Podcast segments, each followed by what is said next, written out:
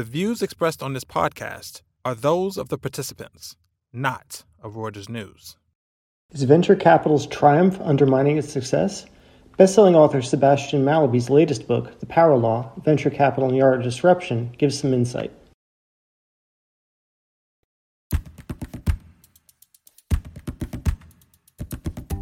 Welcome to The Exchange, a podcast about the world of business brought to you by Breaking Views, the commentary service of Reuters.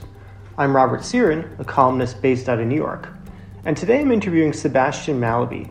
He's the author of books like More Money Than God and The World's Banker. He's also a senior fellow for international economics at the Council for Foreign Relations. His latest book is called The Power Law Venture Capital and the Art of Disruption. It's a history on the rise of technology investing and the people that financed giants from Apple to Uber Technologies when they were still unproven startups. We talk about the industry's success, how a flood of capital has empowered founders, the dangers of investors piling into late stage companies at inflated valuations, and the surprising role venture capitalists played in the rise of Chinese tech giants like Alibaba. So, Sebastian, in your book, The Power Law, you trace the history of venture capital to basically the birth of modern computing. Uh, William Shockley had won a Nobel Prize for developing the transistor, and he set up a company to develop them. And he was a brilliant but but difficult and frankly unlikable man. So um, tell tell us what happened next. So uh, some of the scientists that he'd employed, who were like him, brilliant, uh, he, you know, because he was a Nobel Prize winner, he could choose the best people around. Uh, they just got fed up with being patronized, belittled, and generally bullied by Shockley. So they wanted to quit as a team and be hired by somebody else, another company. And uh, in their search for a new employer, they wrote a letter to a broker on the East Coast called Arthur Rock, who arrived in California to see them with a radical idea. Don't join another company, set up your own company. And these seven scientists, seven at the time, they later became eight, and they were known as the Eight Traitors or the Traitorous Eight were shocked by this notion that they could have their own company. I mean, this was the 1950s, the era of organization man, the era of the big corporation. Nobody started their own company. And Arthur Rock pushed them into it, as several of them then later admitted. And that was sort of the birth of the startup culture in Silicon Valley, as well as the birth of venture capital on the West Coast.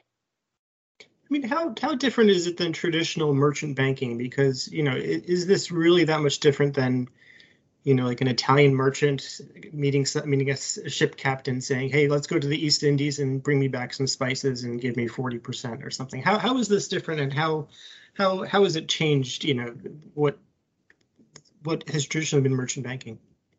You're right to point to those antecedents because, of course, the idea of carried interest, namely, you know, that's how venture capitalists and hedge fund people get paid, they they take 20% of the upside on their fund investments and they call that carry. The term comes from those seafaring captains who carried goods back from the New World to Europe and they got to keep 20% of the carry, right? What they were carrying. So there are those antecedents. Uh, and, you know, capitalism has always involved risky enterprises and there's been risk capital and now we call it venture capital. But I think something fundamental changed when you started to get funds that were specifically raised sort of ex ante um, to fund startups that might then be discovered by the fund managers. So rather than doing this on a case by case basis, you know, somebody comes along and says, Hey, I've got a new idea for a business.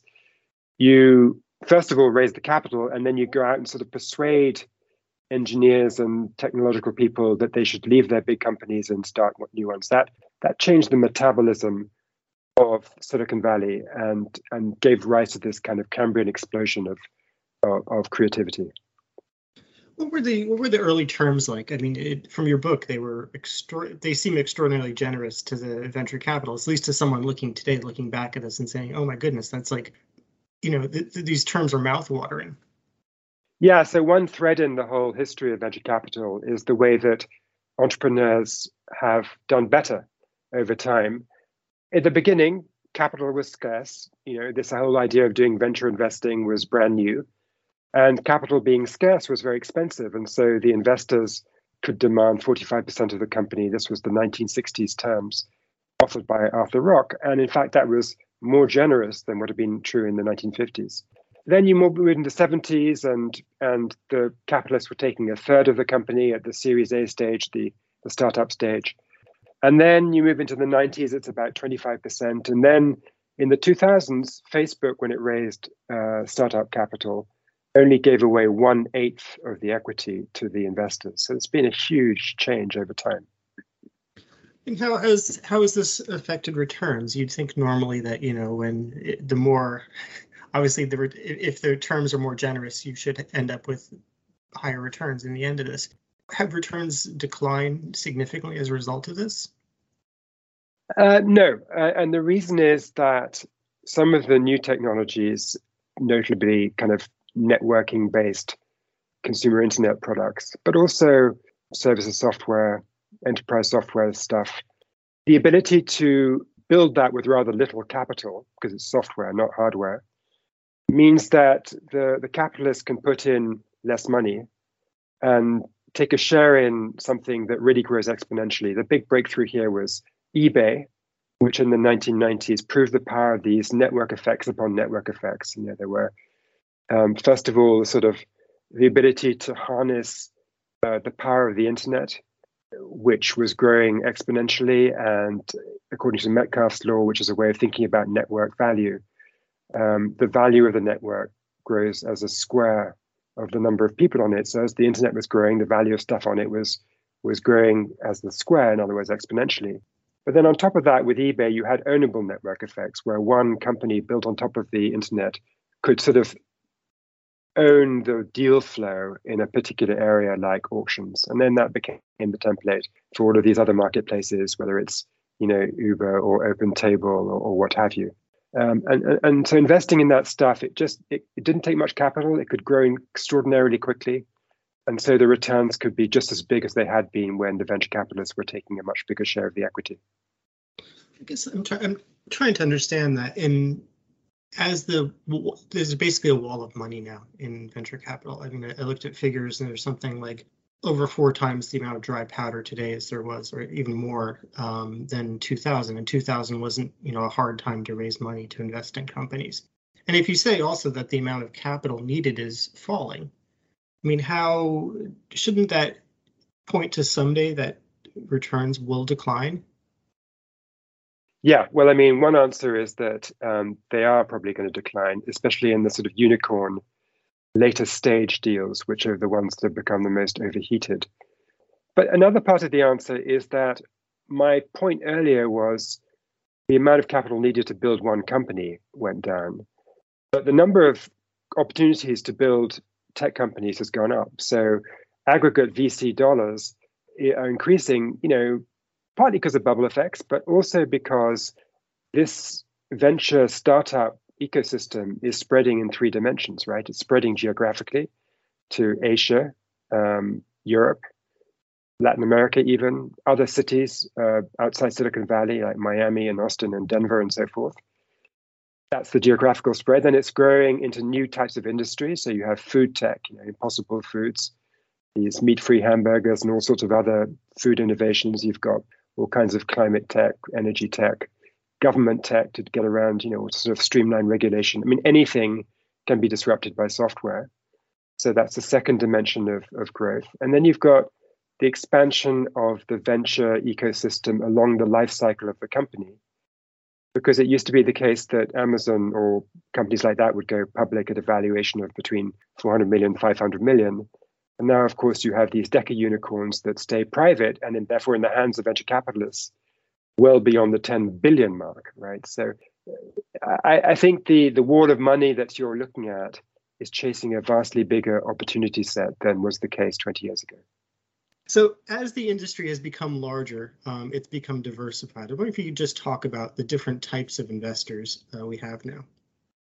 Yeah, so there used to be just venture capitalists, and even that was new. But then it started to break down into different stages of investment. So you'd get angel investors, or seed investors who come in right at the beginning and rather informally write uh, sort of smallish checks, can be less than a million dollars, right? Then you get the traditional series, series A investors who, who might be writing checks anywhere from 3 million, 5 million, 10 million.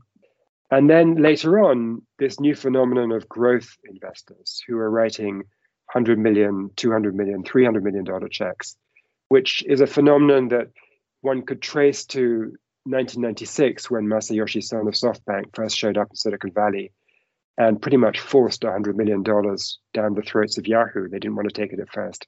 Uh, but by threatening to uh, give the money to Yahoo's rivals if Yahoo didn't take it, uh, Masayoshi Son, you know, did a kind of Don Corleone offer. You know, this is an offer you can't refuse, and that was the first sign of this. And then later on, there were other inflection points where growth equity became part of the scenery. So now you have this this separation of VC into different stages, and there's a bit of separation also into vertical specialties. It used to be that VCs kind of did anything technological, and then they started to specialize in particular types of tech field because they then understood it better. They had deeper networks in that space.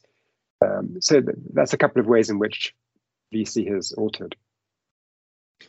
Um, who adds value? Um, you know, I, I, I, can see how, you know, an angel investor, they go to a company and, and, you know, they're the ones that provide the initial funding. And you can see why that'd be very valuable because someone can't get the funding somewhere else. But then you have a firm, you know, like you get the, you know, some of the hedge funds, they just pile a huge amount of money very late in the firm. And that's not, that doesn't really quite seem like venture capital. It's more like almost, um, you know, it's an IPO by a different form. How do you how do you view as who adds who adds worth to these companies? Yeah, I do sympathize with what you just said. I do think that uh, the late stage investors like Tiger Global, the ex hedge fund who then did a crossover, and this crossover term has become part of the the, the jargon. It's not clear that they add value. And they, what they're doing is they're offering an alternative to an IPO, as you said, and to the founder, of the company that's super attractive because you have to do a quarterly earnings call. And these growth stage investors are often willing to write enormous checks and not even go on the board of the company, and indeed promise to always vote their shares in support of the CEO. And I think that creates a governance failure because traditionally speaking, companies are either disciplined by early stage venture investors who are very involved. They're on the board and they have proper voting rights and they can theoretically fire the CEO or the founder and sometimes do. That's real discipline. Or you go and do an IPO, in which case there are hedge funds that might short your stock or activist investors who might buy up your stock and then force change. There's real discipline there. And I think this this mid area of growth equity fails to discipline and oversee and check and balance founder CEOs, and I think that's bad. The other thing is that term, I mean, there's another effect of capital I've seen is that early stage valuations have shot up tremendously. And that's partly because I remember talking to, um, I can't name their name, but a long time ago, they, they just looked at all these early stage com- internet companies and said, you know, they're systematically undervalued. I'm just going to buy them all. Um, I'm not going to do any due diligence. Basically, I'm just going to invest all this money in them because the economics are so favorable. And if I lose a bunch of money, it doesn't matter. I mean, is that how is that different than traditional venture capitalists? Is is that you know is that just a smart thing to do? Just to say, hey, look, the economics suggest we just put money in all these things, or is it? Do you think it's you know could be done better? Well, it's different from traditional venture capital because traditional venture capital definitely involves being hands-on. It, it, it, you know, you you go on the board and you really shape the startup and you help it. And when the startup wants to, you know, hire a team of engineers, but it's a startup, right? So it has no brand or even much survival likelihood. Most startups do fail. It takes the venture capitalist to do the hiring on behalf of the startup often.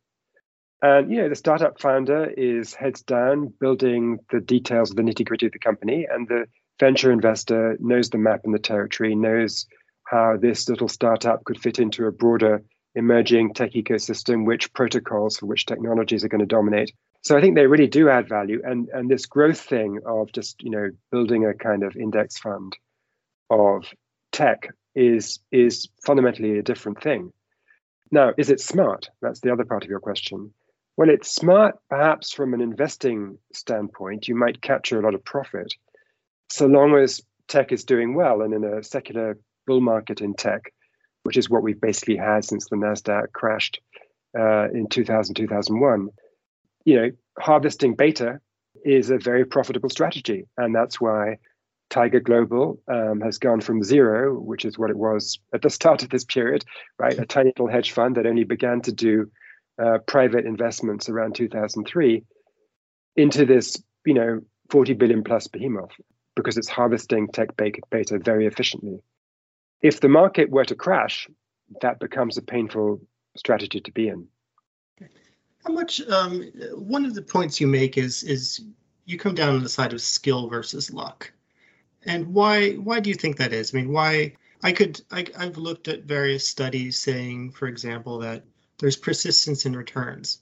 In other words, top tier top tier VC funds tend to do well, and you can look at that two ways. You can say, okay, they do well because they get the best best the best deal flow. You know, if I'm a startup company, I'm going to want to go to uh, I don't know Andreessen Horowitz. I'm not going to want to go to some no, no name down the street. But you you view it as skill. So make the argument. Why do you think it's skill versus luck? Yeah, I mean, at the beginning of my research, I took this path dependency story very seriously, and I was quite open to the idea that what's going on is that you know if you have 20 VC shops that start in year one, you know one or two of them just by the law of probability are going to have a home run investment in the first year or two. And then they'll get a hot hand they'll have that you know halo effect and, and, and then just path dependency means that they stay at the top. So that's a plausible hypothesis uh, about venture but as i did the research over over multiple years I, I, I decided that that was wrong. And partly i decided it was wrong because actually path dependency is not immutable. Um, there are companies like kleiner perkins which in 2001, if you looked at the Forbes Midas list, the number one investor was from Kleiner Perkins and the number three investor was from Kleiner Perkins. But then if you look 20 years later, there were no Kleiner Perkins people in the top 50, and there was only one in the top 100. So they went, you know, they did a dramatic fall from grace. And in fact, I've got a table in my book which shows the dominant venture partnerships by decade or by time period and there is quite a bit of churn. So path dependency is not immutable, and indeed, the best academic literature I've looked at on the power of this effect suggests that there is some, you know, um, serial correlation in, ret- in returns, but it's not that strong. So if you do one IPO, it increases the chance of the next company you fund having an IPO a little bit, 1.6 percentage points. It's not huge. So if there is, you know, limited path dependency, and then you see a partnership like Sequoia being at the top of the league tables consistently, unlike others like Kleiner Perkins, which fall out, you begin to think it might be skill. And then if you actually spend time inside these venture shops, as I did for for a long time, doing you know hundreds of interviews, many of which took you know two or three hours each, you know you you begin to see the specific stories about how they do it that really makes sense and it begins to feel like skill. It, it, took me a while to get there because the initial stories are often sort of about, you know, cute serendipity, investor meets so and so, entrepreneur, and they click somehow for some random reason and they do, you know, they do the deal. It, it just feels a bit too pat. But but when you understand that Sequoia incorporated decision science into its Monday partners meetings to try to correct for things like anchoring or correct for um, you know, loss aversion in the way they decided what to invest in and how much. When you look at the way they systematically build their network in Silicon Valley by recruiting scouts who are going to make small investments with Sequoia Capital, but then that puts them on Sequoia's radar screen. When you see the uh, resources that go into hiring sort of the best go to market strategist um, in SaaS software, um, so that you have him in your partnership and he can advise the portfolio companies that you invest in. I mean, this is more than just luck. Uh, there are clear stories of skill uh, in, in, in the stories that I tell about these venture capitalists. And how would how do shakeouts affect the industry? I'm just thinking of that because you're you're talking about luck versus skill, and you know the the role of um, harvesting beta, and you know it's been a rough end of the year and a rough start to the year for a lot of tech companies. The you know the market's starting to think, well, actually, maybe we want cash flow today, not promises tomorrow. So, um, if you could kind of talk us through, you know, like how you see this shaking out, I'd, I'd be very interested. I think the shakeout is going to be painful, as I was suggesting earlier, to the growth equity players because they are both the ones where the valuations were bid up the most dramatically. They're the ones also where the participation of non-traditional tech investors, you know, people who are more venture tourists, not venture capitalists, was most pronounced. So if you look at you know, the extreme cases, Theranos, the blood testing company, the money came from you know the Walton family of Walmart fame. It came from you know Rupert Murdoch. These are not tech investors, right? So there's just a huge volume of money that went in there. Much of it was you know not particularly skilled at tech investing. And also, when you invest late stage, you're close to the assumed exit, and so it matters more whether the exit price changes. If you do early stage, you're you're not really thinking about the exit until like seven years, eight years down the track. So by then, who knows what the market valuation will be and who knows what anything will be, right? You're just trying to build a good technology that customers want. And you're investing at such a low valuation that frankly, you know, what the stock market does doesn't matter. So I think the answer to your question is shakeouts do matter. They matter especially for growth investors. They don't matter quite so much for early stage. Okay. Um, did anything really surprise you from your? Um, I mean, you, you said earlier, you know, you you changed your mind a bit about the idea of luck versus uh, skill versus luck. Anything else that really surprised you? The thing that really blew me away was when I went to China. I had researched sort of almost kind of before committing to do this book, and and this is partly what made me do the book. I had researched the role of Silicon Valley's, you know, of venture capital in Silicon Valley's origins. And as I said to you before, you know, the story of, you know, the traitorous eight leaving um, Shockley Semiconductor and setting up Fairchild and then later Intel, that story is much more driven by the investor, Arthur Rock, than by the entrepreneurs, at least versus the kind of traditional classic story of how venture of how Silicon Valley's history is told. So I, I knew there was a sort of slightly contrarian corrective that needed to be written about the valley's origins and that venture had been more important than people recognized. What I didn't realize was that China is the same.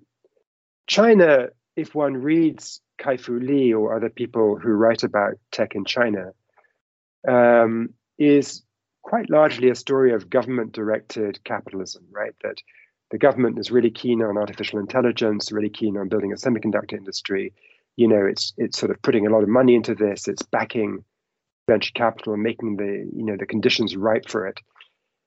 But actually it's nonsense. I mean you go and look at the early story of the development of china's digital economy. You look at alibaba baidu tencent. You look at sina sohu netease ctrip you name it all of these companies were being ignored by the government that didn't care about consumer internet. And all of these companies were getting capital from American venture capitalists who brought in the Silicon Valley playbook with American lawyers. And the aspiration was to go public on the NASDAQ. There was dispute settlement under New York law. There were sometimes board meetings in Silicon Valley. The whole playbook was Silicon Valley, including the use of employee stock options. Now, just just pause here a second because in China in the late 90s, when Alibaba and Tencent got started, equity was a new idea, right? Shenzhen and uh, and Shanghai had started stock markets only in 1990. Equity options were unheard of. They, you couldn't translate this into Chinese at the time. But the venture capitalists from Silicon Valley showed up and they created the ability to use equity options by using this Cayman Island parent structure.